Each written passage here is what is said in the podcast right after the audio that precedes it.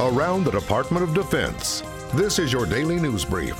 Secretary Mattis salutes U.S. Merchant Marine Academy graduates. I'm Mark Weeks.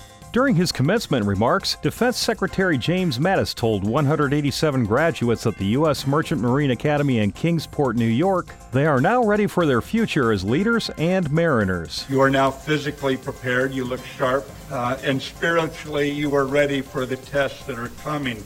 And you are going to be the skilled and confident mariners and other service leaders uh, that your country needs, and we need every one of you right now. Every one of you count. The Secretary also said the Merchant Marines are essential to warfighting. As small as our, our Merchant Marine may be today, it is absolutely essential. It's in every war plan that I review, I guarantee you, because you're going to be the fourth arm of defense. You're going to sustain our allies and fuel our ships and ferry our warriors. It's as simple as that.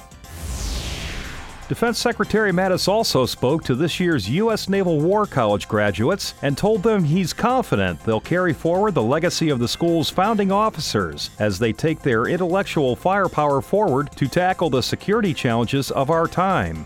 The secretary said he expects the school's graduates to be at the top of their game mentally, physically, and spiritually, and to work to maintain that standard throughout the rest of their career. Coalition supported forces have destroyed an Islamic State of Iraq and Syria owned cache of narcotic drugs in southern Syria.